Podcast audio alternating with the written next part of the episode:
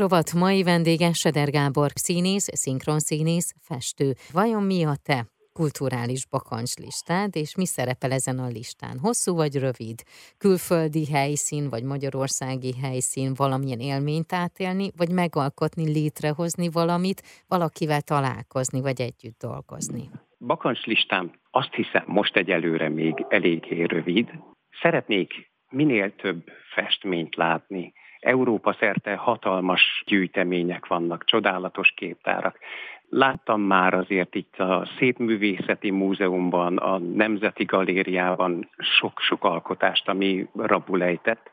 Szeretném megnézni, mint ahogy hagyomány volt egy időben a festészettel foglalkozó emberek körében, Olaszország nagy képtárait, ahol az akkori barokk és reneszánsz nagymesterek művei láthatók.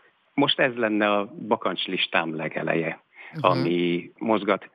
Aztán pedig még színházi előadásokban részt venni szívesen, mert hogy az feltölt. Nekem is hatalmas élmény tehetséges emberek körében alkotni, és velük lenni, együtt létrehozni valamit. Ez egy hatalmas impulzus. Én kívánom, hogy akkor minden, minden valóra váljon, amit csak szeretnél, és hogy láthassd a képeket, és olyanokkal dolgozhassál együtt, akikkel szeretnél. Köszönöm szépen. Nagyon szépen köszönöm.